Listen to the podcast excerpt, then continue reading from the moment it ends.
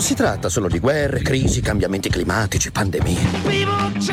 Covid, la mucca pazza, attentati, sovrappopolamento, disoccupazione. What is Generation Z? Ecco, è molto di più. Umbria Radio ZGeneration. Lo sapete che giorno è oggi, ragazzi?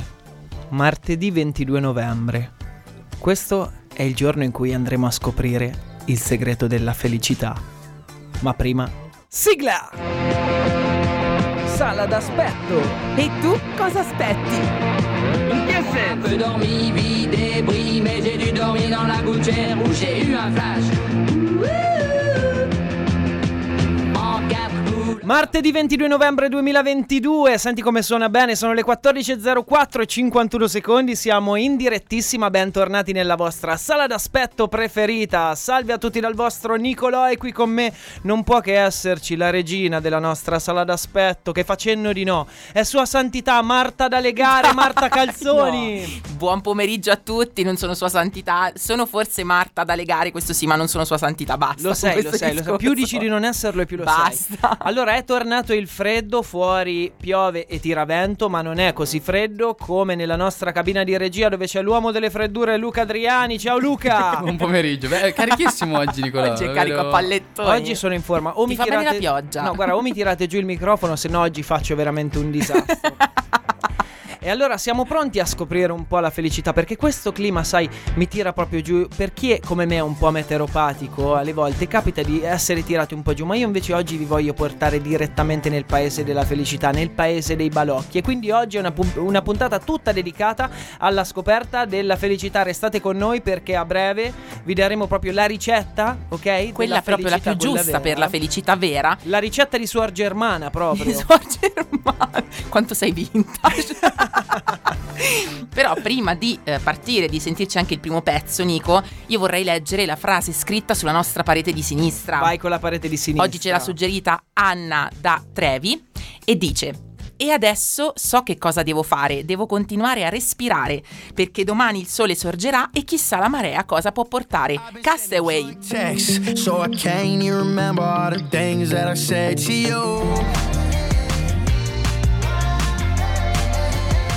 In My Head, 24 Golden, nel pomeriggio di Umbria Radio, nella nostra e vostra sala d'aspetto. Nella testa, Nico, nella testa ci sono tante, anche, dicevamo già l'altra volta, prima di andare alla felicità che tu subito carico a pallettoni, domande di senso della vita. No? Ti prego, non me lo dire. Siamo soli su questa terra? No, non quella, un'altra. Dai, riprova. Perché proprio su questa terra? No. Perché sala d'aspetto? Ma perché sala d'aspetto, infatti? Perché? No, in realtà la domanda di senso di oggi è: perché davanti alla televisione si mangia di più? Wow, questa è veramente proprio quella roba che ti scava nel profondo, esatto, dell'anima. Nel profondo, e ti svoltano giornate, pomeriggi, eccetera. Praticamente i nutrizionisti consigliano di non mangiare mai guardando la televisione oppure lo schermo del PC o del cellulare, perché in questo modo si finisce sempre per mangiare più del necessario. Quindi è una cosa che è detta dai nutrizionisti, non è che me la sto inventando io. Mangiando davanti alla TV è probabile assumere più calorie del necessario prima che il cervello faccia in tempo a emettere il segnale sono sazio circa 20 minuti dopo aver iniziato a mangiare. Ecco qual è il mio problema, mi devo proprio disiscrivere da tutti quei tutti i vari di streaming. Bravo. Okay. E questo, guarda che non lo dico io, ma lo dice un team di ricercatori dell'Università di Birmingham, UK, quindi proprio, ecco, roba, pezzi grossi, insomma. Mi guardi e ridi come se fossi, non so, guarda, sono un po' disadattata oggi. Quando mi citi questa università vado in brodo di giuggiole proprio. E in tutto ciò conta anche, secondo i ricercatori, il fattore memoria. Se si mangia distrattamente non resta il ricordo di quel che si è trangugiato, e ciò può portare ad assumere più cibo anche nel corso della giornata. Allora, quindi praticamente dobbiamo annullare l'abbonamento a Disney Plus, dobbiamo togliere Netflix. Assolutamente. Prime Video lo togliamo. Posso citarli tutti questi? Ma proprio tranquillissimamente, sono nostri amici, tra l'altro li salutiamo, anche gli amministratori delegati, tutti, vai.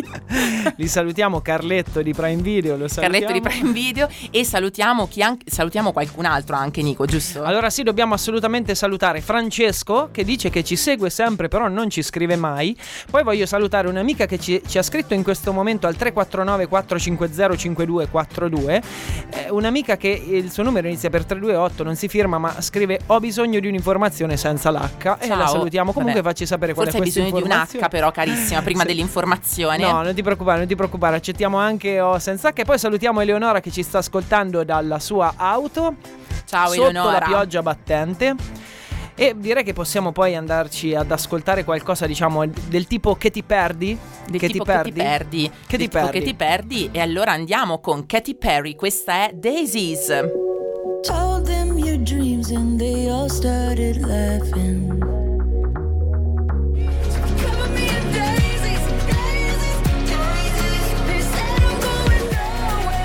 Rieccoci qui, questa era Katy Perry, Daisies, su Umbria Radio, cioè puoi anche dirlo dove siamo, non è che è vietato. Nicola, siamo su Umbria Radio, ma siamo nelle vostre orecchie, nella vostra auto, nelle vostre case in questo momento con la vostra sala d'aspetto preferita. Siamo sempre in diretta 14 e 13 del 22 novembre 2022, senti come suona bene questa giornata. Nicolò vuole anche il voto, ma Nicolò sicuramente ricorda allora il numero, così magari continuano a scriverci, no? 349 450 52 242, vi aspettiamo tutti i vostri messaggi, i vostri audio, quello che volete, insomma scriveteci, fateci divertire un po', raccontateci qualcosa di divertente, smorsiamo un po' questa Marta da legare che altrimenti ci tira giù con la depressione, oggi non è il giorno della depressione, oggi comunque non lo è. Esatto, allora rimandiamo i saluti a Michele che ci ha scritto che ci sta ascoltando dal lavoro in pausa pranzo, e anche a Cristina che ci segue sempre ma appunto non ci scrive mai neanche lei, cioè sembra che si vergognino, come se noi, capito, mandiamo la vostra voce. Vabbè, guarda, ti cito allora anche Federico che vorrei salutare, che so che mi ha cercato perché gli ero mancato la scorsa volta. Allora, a qualcuno non sei mancato, qualcuno mi ha detto finalmente ci hai messo qualcuno di livello come Daniele Mencarelli al posto di Nicolò Cesaroni.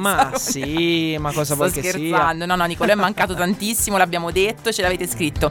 Allora, adesso Nicolò è il tuo momento, so che ti piace tanto, hai lanciato tutto dicendo che oggi scopriremo il segreto della felicità, so che non è questo il momento, però è il tuo momento consigliere, hai messo gli occhiali proprio da consigliere, la consiglita è partita, e allora oggi che cosa ci consigli, cosa ci lasci? Allora, oggi parliamo dei 7 semplici metodi per essere felici e vivere meglio. Ve lo avevo già preannunciato. Metto proprio la maschera da Tony Robbins. Hai presente chi è Tony Robbins? Sì. Ok, quello con la testa gigante.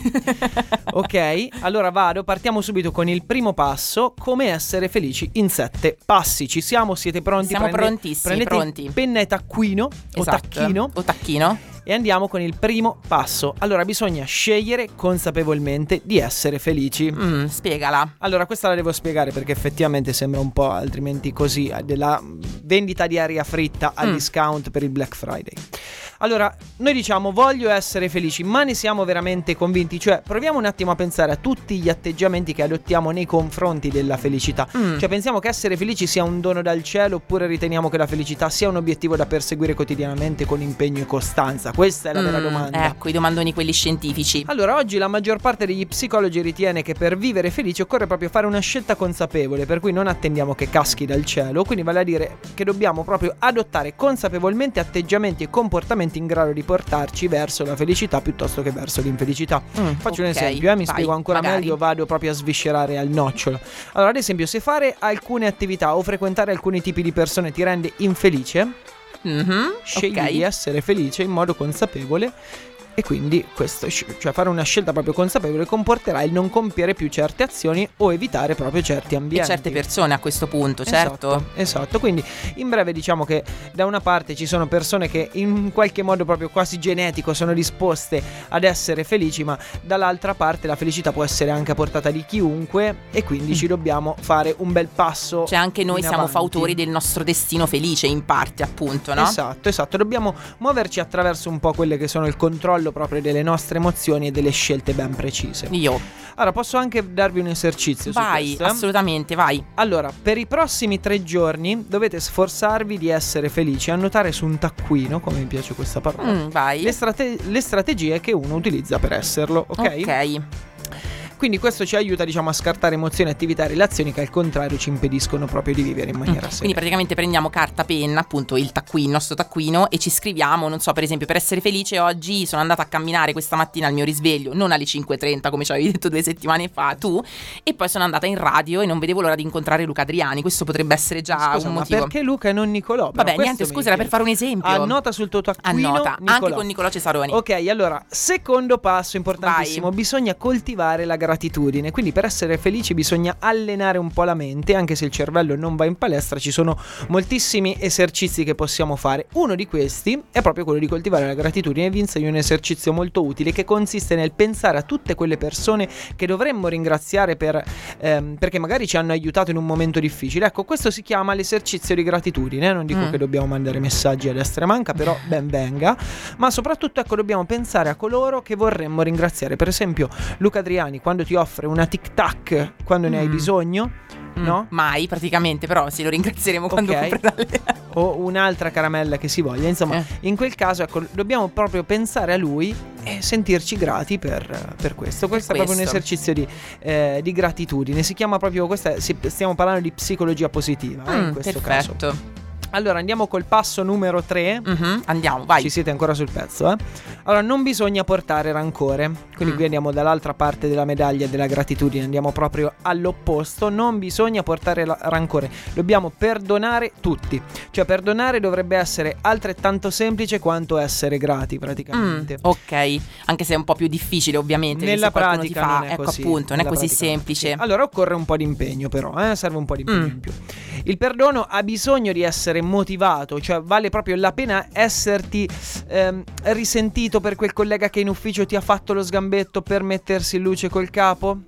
Cioè vale la pena perdere tempo, buon umore e quant'altro per questo. È sensato farsi venire l'orticaria per quel cliente che dopo averci tenuto in sospeso per settimane alla fine si è rivolto ad un'azienda concorrente. Vabbè, a volte qualcuno creativamente potrebbe dirti sì, effettivamente va bene anche, che ne so, pensare delle soluzioni vendicative e creative. Però no, assolutamente no. Guarda, assolutamente no. Guarda, prendo proprio questo esempio qui e entro proprio nell'ambito, allora mi sposto dalla scienza, entro nello spirituale. Vai, okay? Spostati, ok? Qualcuno una volta ha detto: e se fosse una grazia? Già, okay. Se è la cosa anche che ti va male, può essere un'opportunità, appunto. Per cui aver perso quel cliente, magari, perché no? Magari si aprono altre strade. Qualcuno dice: chiusa una porta, si apre un portone. Alla fine questa è sempre saggezza popolare che ci torna utile. Poi dobbiamo contrastare la negatività. E qui ci viene incontro uno psicologo che è Jonathan Haidt che afferma che è possibile controllare la mente per essere più positivi. Cioè, lui usa questo paragone, praticamente. I pensieri e i sentimenti che guidano il comportamento sono un po' come un elefante. L'uomo, anche se debole, può esercitare il controllo sull'elefante. Sull'elefante interiore, ovviamente. Esatto. Quindi bisogna controllare l'elefante. Ma anche su un elefante proprio fisico, cioè insomma, fisico, no? Insomma, può aiutare anche quello. Ci sono gli addestratori di elefanti. Io sono stato in Africa, insomma, ho visto anche di elefanti addestrati a fare dei semplici esercizi, e dall'uomo, insomma, ecco, che è piccolo piccolo rispetto a lui, contro questo pachiderma enorme. Quindi allora ci si può, come ci si muove? Ecco, vi do una dritta. Qui è importante basarci sul controllo della respirazione in avanti. Ok. Poi e tutte cose simili, immagino, dalla respirazione, magari momenti che tu ti prendi di silenzio con te stesso, con la natura, ovviamente. Esatto. Il risultato, appunto, è sempre riuscire a contrastare questa negatività che tra l'altro a volte sembra venirci dietro come la nuvoletta di temporale di Fantozzi. Però ok, respiriamo un po' e forse ce la facciamo. Poi, Nico? Allora, questo passo ci piace particolarmente. Ricordati che il denaro non può comprare la felicità.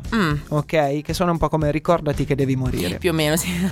Ok, allora, di sicuro qui qualcuno avrà da obiettare, perché del resto, se il reddito è al di sotto della soglia di povertà, è difficile essere felici. Direi proprio di sì. Tuttavia è sbagliato pensare che il livello di ricchezza sia direttamente proporzionale al grado di felicità. E qui ti dico una cosa, guarda, vado a citare un mio amico che si chiama Paolo, che ha fatto proprio una tesi alla triennale quadriennale in cui parlava del fatto che il PIL sia inversamente proporzionale al livello di felicità delle persone che abitano in un determinato paese, ok? Per cui, ma di fatti quando vedi poi nei paesi, diciamo, quelli meno agiati, diciamo così, le foto dei bambini, dei giovani, li vedi decisamente molto più felici rispetto a quello che invece vediamo qui. Vediamo, e se ci pensi, Nico, penso anche magari a persone di successo, no? Che apparentemente hanno tutto e in realtà, cioè, sono magari in cura per depressione o per, insomma, cose anche un po' più serie. Esatto. Senti, ma per gli ultimi due step vorrei lasciare un po' di suspense ai nostri amici che ci ascoltano da casa e manderei una canzone, perché questi ve li voglio tenere proprio caldi caldi. Che ne dici? Ah, dai, sì, gli ultimi due. E allora mi fai annunciare un pezzo bellissimo consigliato da Francesco.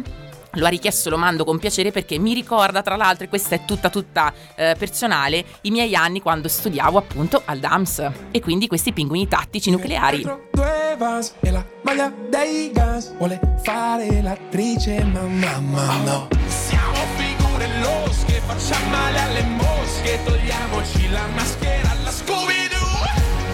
Scooby-Doo, Pinguini Tattici Nucleari, ma quanto ti piacciono, Marta? Molto, a me piacciono i pinguini e dovevo andare a un concerto loro, pensa, i primi di luglio, regalato da mio fratello, per problemi tecnici tra ovviamente pandemia eccetera eccetera, non sono riuscita ad andare, mi è dispiaciuto tantissimo, peccato. E questa era Scooby-Doo. Ora, Nico, tu ci hai lasciato prima dicendo che appunto c'erano questi ultimi due passaggi sulla felicità, ma quello che io ho scoperto è che sono gli stessi che ti avrei voluto dire io, perché in realtà uno studio di Harvard ha trovato la ricetta della felicità. Vai, vediamo allora, ecco, se praticamente, appunto, quindi molti di noi trascorrono la propria esistenza sperando di incontrare e trovare questa felicità agognata, ricercata, sognata, sudata, e però non tutti riescono ad arrivarci. Praticamente l'Harvard Study of Adult Development, mamma mia che brividi quando mi citi questa università, uno degli studi più longevi sull'argomento in questione, sembra aver svelato il segreto della felicità.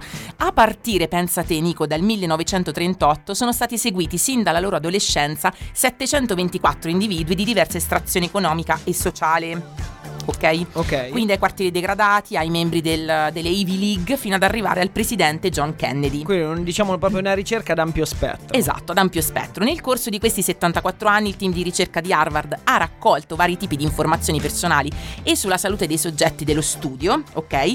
Ogni 2 anni sono state poste loro una serie di domande, estese anche ai familiari, sul proprio stato di equilibrio mentale ed emotivo, e dalla ricerca sono emersi 2 principali fattori di felicità. E non vediamo l'ora di saperli. Oh, non tenerci sulle spine. Non abbiamo sotto non abbiamo qualche effetto strano, Luca? No, non possiamo metterlo, perché io so sempre quella estemporanea. Comunque, rullo di tamburi immaginato, immaginiamocelo, perché la prima ragione principale di felicità sono le relazioni. Wow. Sbam. Il direttore del progetto, il dottor Robert Waldinger, ha dichiarato all'Harvard Health Blog che i legami personali creano stimoli mentali ed emotivi che sono un fattore automatico di miglioramento dell'umore, mentre l'isolamento è un elemento di disturbo. Già, ma di fatti vedi, guarda, allora, questo direi che, a parte che l'abbiamo sperimentato un po' tutti, diciamo che mai come in questi ultimi 2-3 anni ci siamo ritrovati ad isolarci, alle volte volontariamente, altre volte meno volontariamente, per cui abbiamo potuto sperimentare proprio come l'isolamento ti porti in uno stato negativo proprio del tuo umore, mentre viceversa ci pensi a quanto invece incida sul tuo umore anche non fare niente, cioè magari mangiarti una pizza oppure mangiarti dei Nick Burger come ieri sera, che esatto, Marta è venuta insieme ad altri amici a cena a casa mia, ha provato il piacere dei Nick Burger, o semplicemente anche sorseggiando un caffè o una birra che sia, o quello che vuoi, anche un bicchiere di acqua naturale temperatura ambiente, una delle mie bevande preferite. Ahimè. Eppure basta così poco per essere felici. Alle volte veramente la felicità è proprio veramente alla portata di tutti. E infatti, quindi, a proposito di piccole cose, Nico, il secondo motivo che hanno trovato i ricercatori è questo, è determinato dall'assunzione di un tipo di atteggiamento esistenziale basato su questa attitudine, il non preoccuparsi delle piccole cose, ovvero l'arte di farsi scivolare addosso le banalità. Le persone che riuscivano a concentrarsi unicamente sulle cose per loro davvero importanti erano più felici. Guarda, questa è una cosa che forse ci riguarda un po' tutti, perché siamo tutti poi presi da quelle piccole cose, diciamo che uno se la prende perché viene sorpassato a destra da quello col macchinone, oppure non lo so, adesso questa è la prima cosa che mi viene in mente, cioè perché io di norma sono uno bello fumino alla guida, idem, siamo in diversi. Secondo me c'è un bel folto gruppo, però poi quando metto il freno a mano è tutto passato, esatto, per cui ecco, lasciamoci scivolare tutto addosso di queste piccole cose. E tra le piccole cose può esserci per esempio, Nico, anche un po' di shopping sano, dove magari soprattutto di questi tempi vai a comprarti dei capi un po' più pesantini. Eh sì, allora qui mi avete veramente fatto un regalo, signori, si torna a scuola di giornalismo. Guarda, con il professor Tommaso Paradiso e andiamo con Il tuo maglione mio.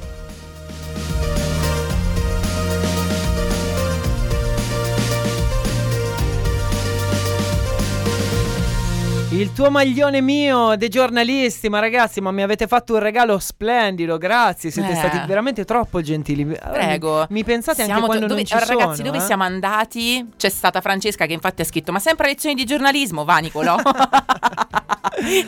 Ebbene sì, ci piace troppo, ci piace sempre troppo. Sempre lezioni di giornalismo, questo. Scriveteci ancora al 349-450-5242. Nico, siccome poi tu mi metti fretta, questa è la verità, perché nei fuori onda voi non sentite, non vedete, ma io sì, è il momento di accendere la nostra TV, Nico. Oh, finalmente la cosa più utile che può esserci in uno studio, diciamo, per una stazione radiofonica è una televisione. Da quanti pollici? 450.000. No, 490 pollici. 490. Sì, 450.000 qua. Non entrava neanche Luca, eravamo fuori, nemmeno la fontana praticamente, avevamo fatto sparire il centro storico di Perugia. Avevamo preso tutto il Duomo praticamente. Tutto il centro storico di Perugia. E andiamo a sentire, appunto, oggi il nostro sponsor sono i biscotti Schiaffucci del Mulino Nero. Andiamo a sentire, a vedere soprattutto che cosa ci mostra la nostra TV.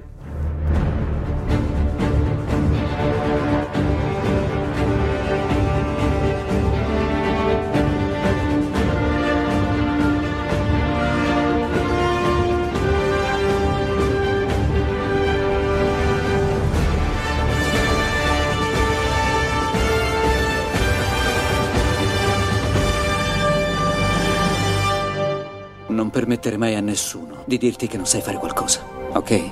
Se hai un sogno, tu lo devi proteggere. Quando le persone non sanno fare qualcosa, lo dicono a te che non la sai fare. Se vuoi qualcosa, vai e inseguila. Punto. E questa era La ricerca della felicità, Nico. Sai che quello è uno dei film veramente che mi è piaciuto molto, molto, molto. E ti dico, la scena che mi è piaciuta di più è quella in cui lui si presenta tutto sporco, che era appena stato ad imbiancare, non mi ricordo, ormai è passato qualche anno l'ultima volta che l'ho visto, e si presenta al colloquio e viene poi scelto proprio per quello che è. E da Tommaso Paradiso comunque restiamo sempre in paradiso, perché abbiamo i Coldplay con Paradise.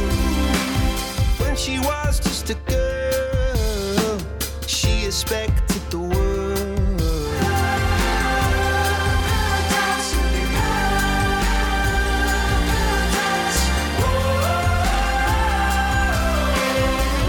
E siamo volati in paradiso con i Coldplay stavolta. Non siamo stati a lezioni di giornalismo, così abbiamo fatto contenta anche Francesca, che appunto diceva, cioè Nicolò sempre a lezioni di giornalismo, vasti dei giornalisti ovunque. Se vuoi Coldplay prendere una laurea però ci devi andare a lezione, per cui ci sta. Vabbè, ma portaci Tommaso Paradiso qui, non ho capito. Guarda, non dico niente, non voglio togliervi la sorpresa, nulla, però non dico niente. Ma che cosa vuol dire? Non dico niente.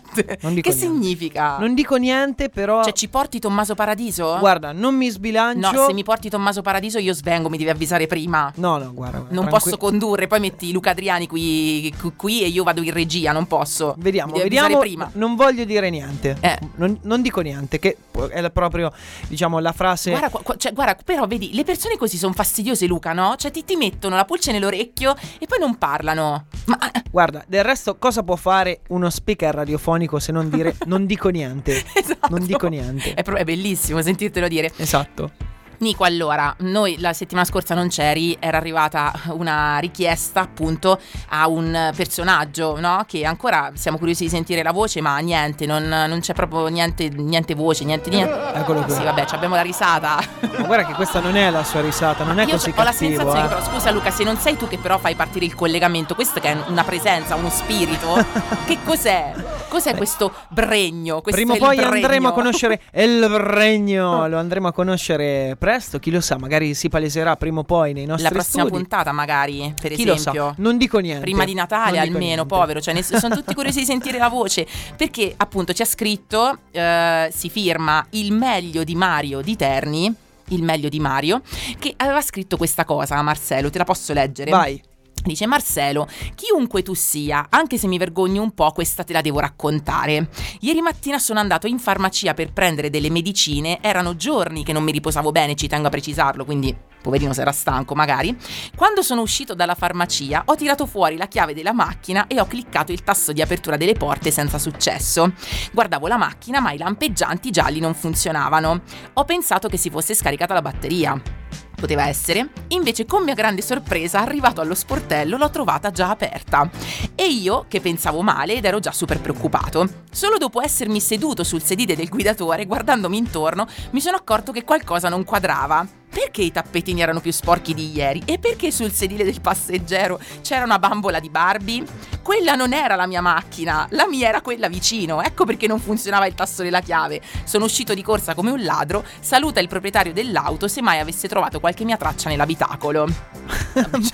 Cioè praticamente tu entri pensando di essere nella tua macchina, Mario, cioè ti chiamerai Mario, immagino, il meglio di Mario, e non era la tua. Ma lo sai che mi è lasciata aperta. Guarda, allora più andavi avanti e più mi sentivo proprio in uno stato di estrema sintonia con il nostro amico Mario, perché qualche anno fa, ormai qualche buon anno fa, mi è capitato quasi di arrivare nella stessa identica situazione, eh? Adesso questa diciamo non è, diciamo che era una situazione da bregno, sì e no, dai, era, non era un bregno così importante, questo non ci disturbavamo, alla fine, Marcello, è andata, per è andata bene, è andata bene. Però sai che mi è capitato che anch'io stavo proprio sbagliando auto e sono stato anche colto in flagrante in quel momento, ok? Perché mi hanno detto che succede? Mi sono sentito dire proprio con questo tono, lo rifaccio. Che succede? Dove eri esattamente? Eri a Milano Centro, immagino. No, sì, a Bolzano proprio. A Bolzano, scusa. A Vipiteno, quelle zone lì. Insomma, mi sono sentito arrivare questo grido da dietro e poi niente, ho desistito, scusi, ho sbagliato auto e la mia era, però se n'è accorto che la mia era proprio esattamente davanti, proprio parcheggiata di fronte alla sua, erano pressoché identiche. Parliamo poi di un'auto super comune che non andrò a citare qui, però insomma, quindi hai tutta la mia stima oltre che la mia compassione. Beh, però amico, ascolta, con Marcello ci parli però per farlo venire presto qui in studio. Va bene, dai, non dico niente, almeno collegarci, potrebbe, ma tu non dici potrebbe. Mai niente, Nicolò, però non dico niente, va bene, okay. Allora, tra l'altro, Nicolò, tu penso devi salutarci prima del termine, giusto, oggi? Ahimè sì, perché il freddo, la pioggia, il vento e la tormenta che ci attende fuori, ecco, mi sta chiamando ormai. Ti sta chiamando ormai, però sicuramente ti ricollegherai con noi, verrai qui martedì prossimo. Assolutamente sì, almeno a Dio piacendo spero di essere nuovamente qui a farvi compagnia insieme a Marta nella vostra sala d'aspetto preferita. C'è ancora Luca Adriani fino a un quarto d'ora, abbiamo ancora un quarto d'ora, 20 minuti circa. Allora, vi lascio in ottime mani, vi lascio. Noi ti salutiamo con la canzone ricordo di oggi che ci ha richiesto Laura, ricordando il capodanno del 2017, quando era distrutta per una delusione d'amore e suo fratello le ha ricordato che la vita è bella e va scelta e vissuta ogni istante. E così scegliere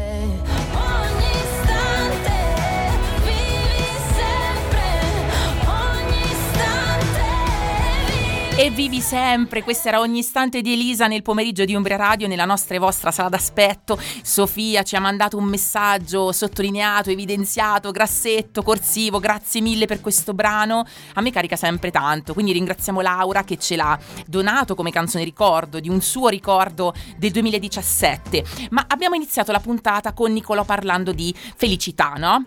Felicità appunto che la vorremmo trovare per seguire, qualcuno ancora dice che la sta cercando, qualcuno che la vorrebbe trovare, qualcuno che vorrebbe anche non trovarla in certi, da un certo punto di vista, ma la notizia che arriva di recente è che sta arrivando nelle aziende italiane una figura lavorativa che ha un nome che io lì per lì quando l'ho letto ho pensato, a me mi stranisce un po', però mi incuriosisce allo stesso tempo, il Chief Happiness Officer, ovvero il manager della felicità, che è una figura nata recentemente a seguito dell'importanza acquisita dal concetto di corporate happiness dentro al mondo del lavoro. Le aziende si sono rese conto che misurando il benessere dei propri lavoratori e mettendo in atto azioni e politiche proattive per aumentare la loro felicità si ha un ritorno notevole in termini di motivazione, performance e soprattutto minor abbandono del posto del lavoro. Vero, Luca anche annuisce dall'altra parte del vetro perché è così, no? Quindi se è semplice immaginare il concetto di lavoro e felicità, risulta invece più complesso comprendere come questa filosofia possa entrare appunto concretamente negli uffici che impegnano quotidianamente i lavoratori, perché a sentire in realtà parlare di ufficio, lavoro, cioè c'è sempre normalmente pesantezza, non si parla di felicità, no? E la figura professionale in questione ha il compito proprio di creare organizzazioni positive e di implementare la felicità aziendale, appunto. È stata raggiunta recentemente appunto una delle, diciamo, pioniere del management sulla felicità della nostra penisola, che è la dottoressa Valeria Di Silvestro, che appunto tramite la sua esperienza nel gruppo Across di Torino ha raccontato come appunto un Chief Happiness Officer può rappresentare la risposta costruttiva all'insoddisfazione dei lavoratori.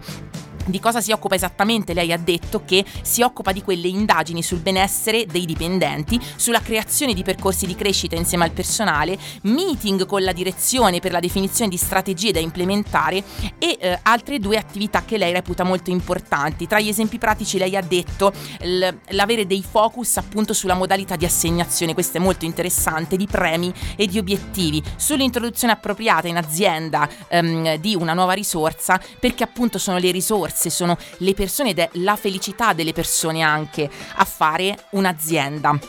È stata una novità appunto questa della figura del manager della felicità da introdurre in azienda, che ha suscitato entusiasmo, ma quello che è stato sottolineato è che questa scienza della felicità, pensate bene, che è applicata a contesti organizzativi e lavorativi, non è una moda del XXI secolo, ha quasi 100 anni di storia. Cioè sarei curiosa di capire chi è che ha ideato la scienza della felicità, magari averlo saputo prima. E l'idea è che insieme appunto il manager della felicità con i direttori, con i titolari delle aziende, si possa avere questo cambiamento partendo proprio dalla persona, dalla gioia della persona, in senso appunto, nel senso più specifico del termine, dal lavoratore, no? E siamo noi la vera forza appunto di ogni luogo di lavoro. E visto che appunto tra le cose più belle che possa sperimentare una persona della vita c'è anche l'amore, ci andiamo a sentire anche un David Guetta con la sua When Love Takes Over assieme a Kelly Rowland.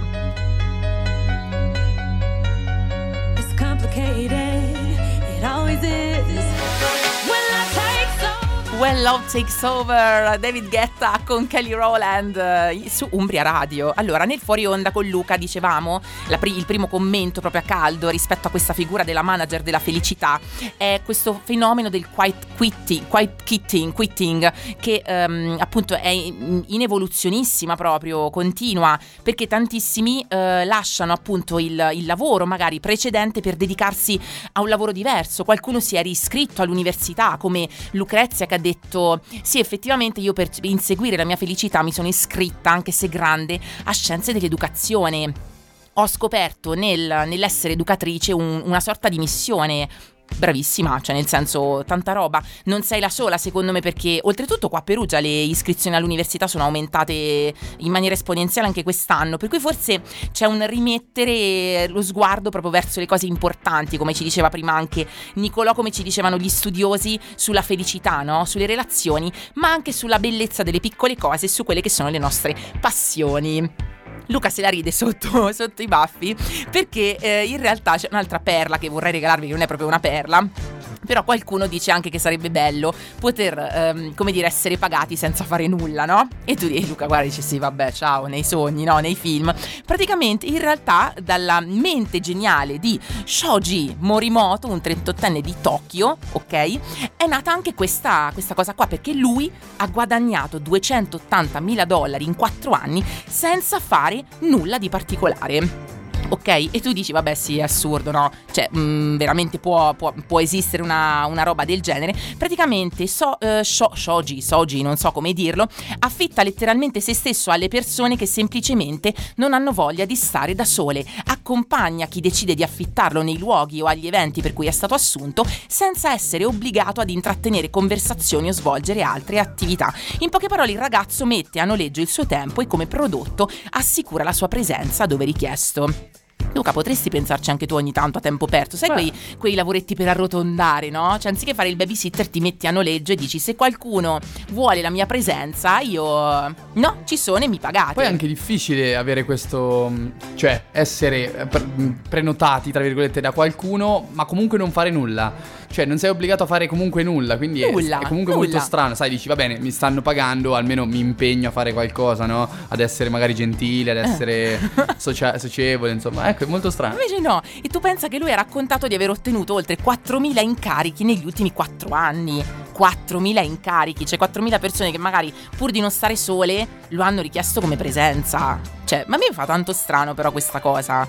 Fa tanto strano. Ora io sto facendo un calcolo, eh. Vai, fai un calcolo. Ha detto appunto sul suo account Twitter: metto a disposizione una persona, io, che non fa niente. Non so fare altro che mangiare, bere, rispondere a domande. Sei molto semplici, tra l'altro. Quindi nemmeno sai di cultura. Ha guadagnato €280.000, 4.000 incarichi, vuol dire €70 l'ora. Praticamente, cioè €70 l'ora, vabbè, ma i ricchi €70 a incarico forse. Vabbè, ho capito, però Shoji, ma tu c'hai i ricconi, secondo me ti sei rivolto. €70 a incarico, magari sì, dipende quanto dura l'incarico. Cioè €70 ti ci paghi 2 biglietti per un concerto, che è molto più costruttivo che prendere a noleggio Shoji Morimoto. Carissimo Shoji, non siamo d'accordo con il tuo tipo di lavoro, noi preferiamo sudare, faticare il nostro stipendio. E è arrivato anche il momento di salutarci, perché la nostra puntata finisce qui. Abbiamo salutato prima Nicolò Cesaroni, che se n'è andato ma che tornerà con noi in diretta martedì prossimo alle 14, sempre in diretta qui su Umbria Radio in Blu. Ci sarà sempre dall'altra parte del vetro il nostro buon Luca Adriani presente. Anche se lo tratto male, tranquilli che insomma non è maltrattato, lo maltratto solo vocalmente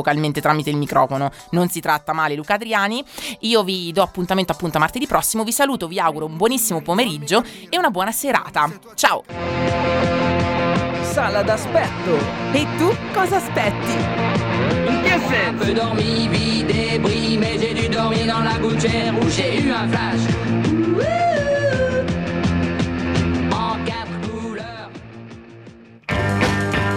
Non si tratta solo di guerre, crisi, cambiamenti climatici, pandemie. Covid, la mucca pazza, attentati, sovrappopolamento, disoccupazione. What is Generation Z? Ecco, è molto di più. Umbria Radio Z Generation.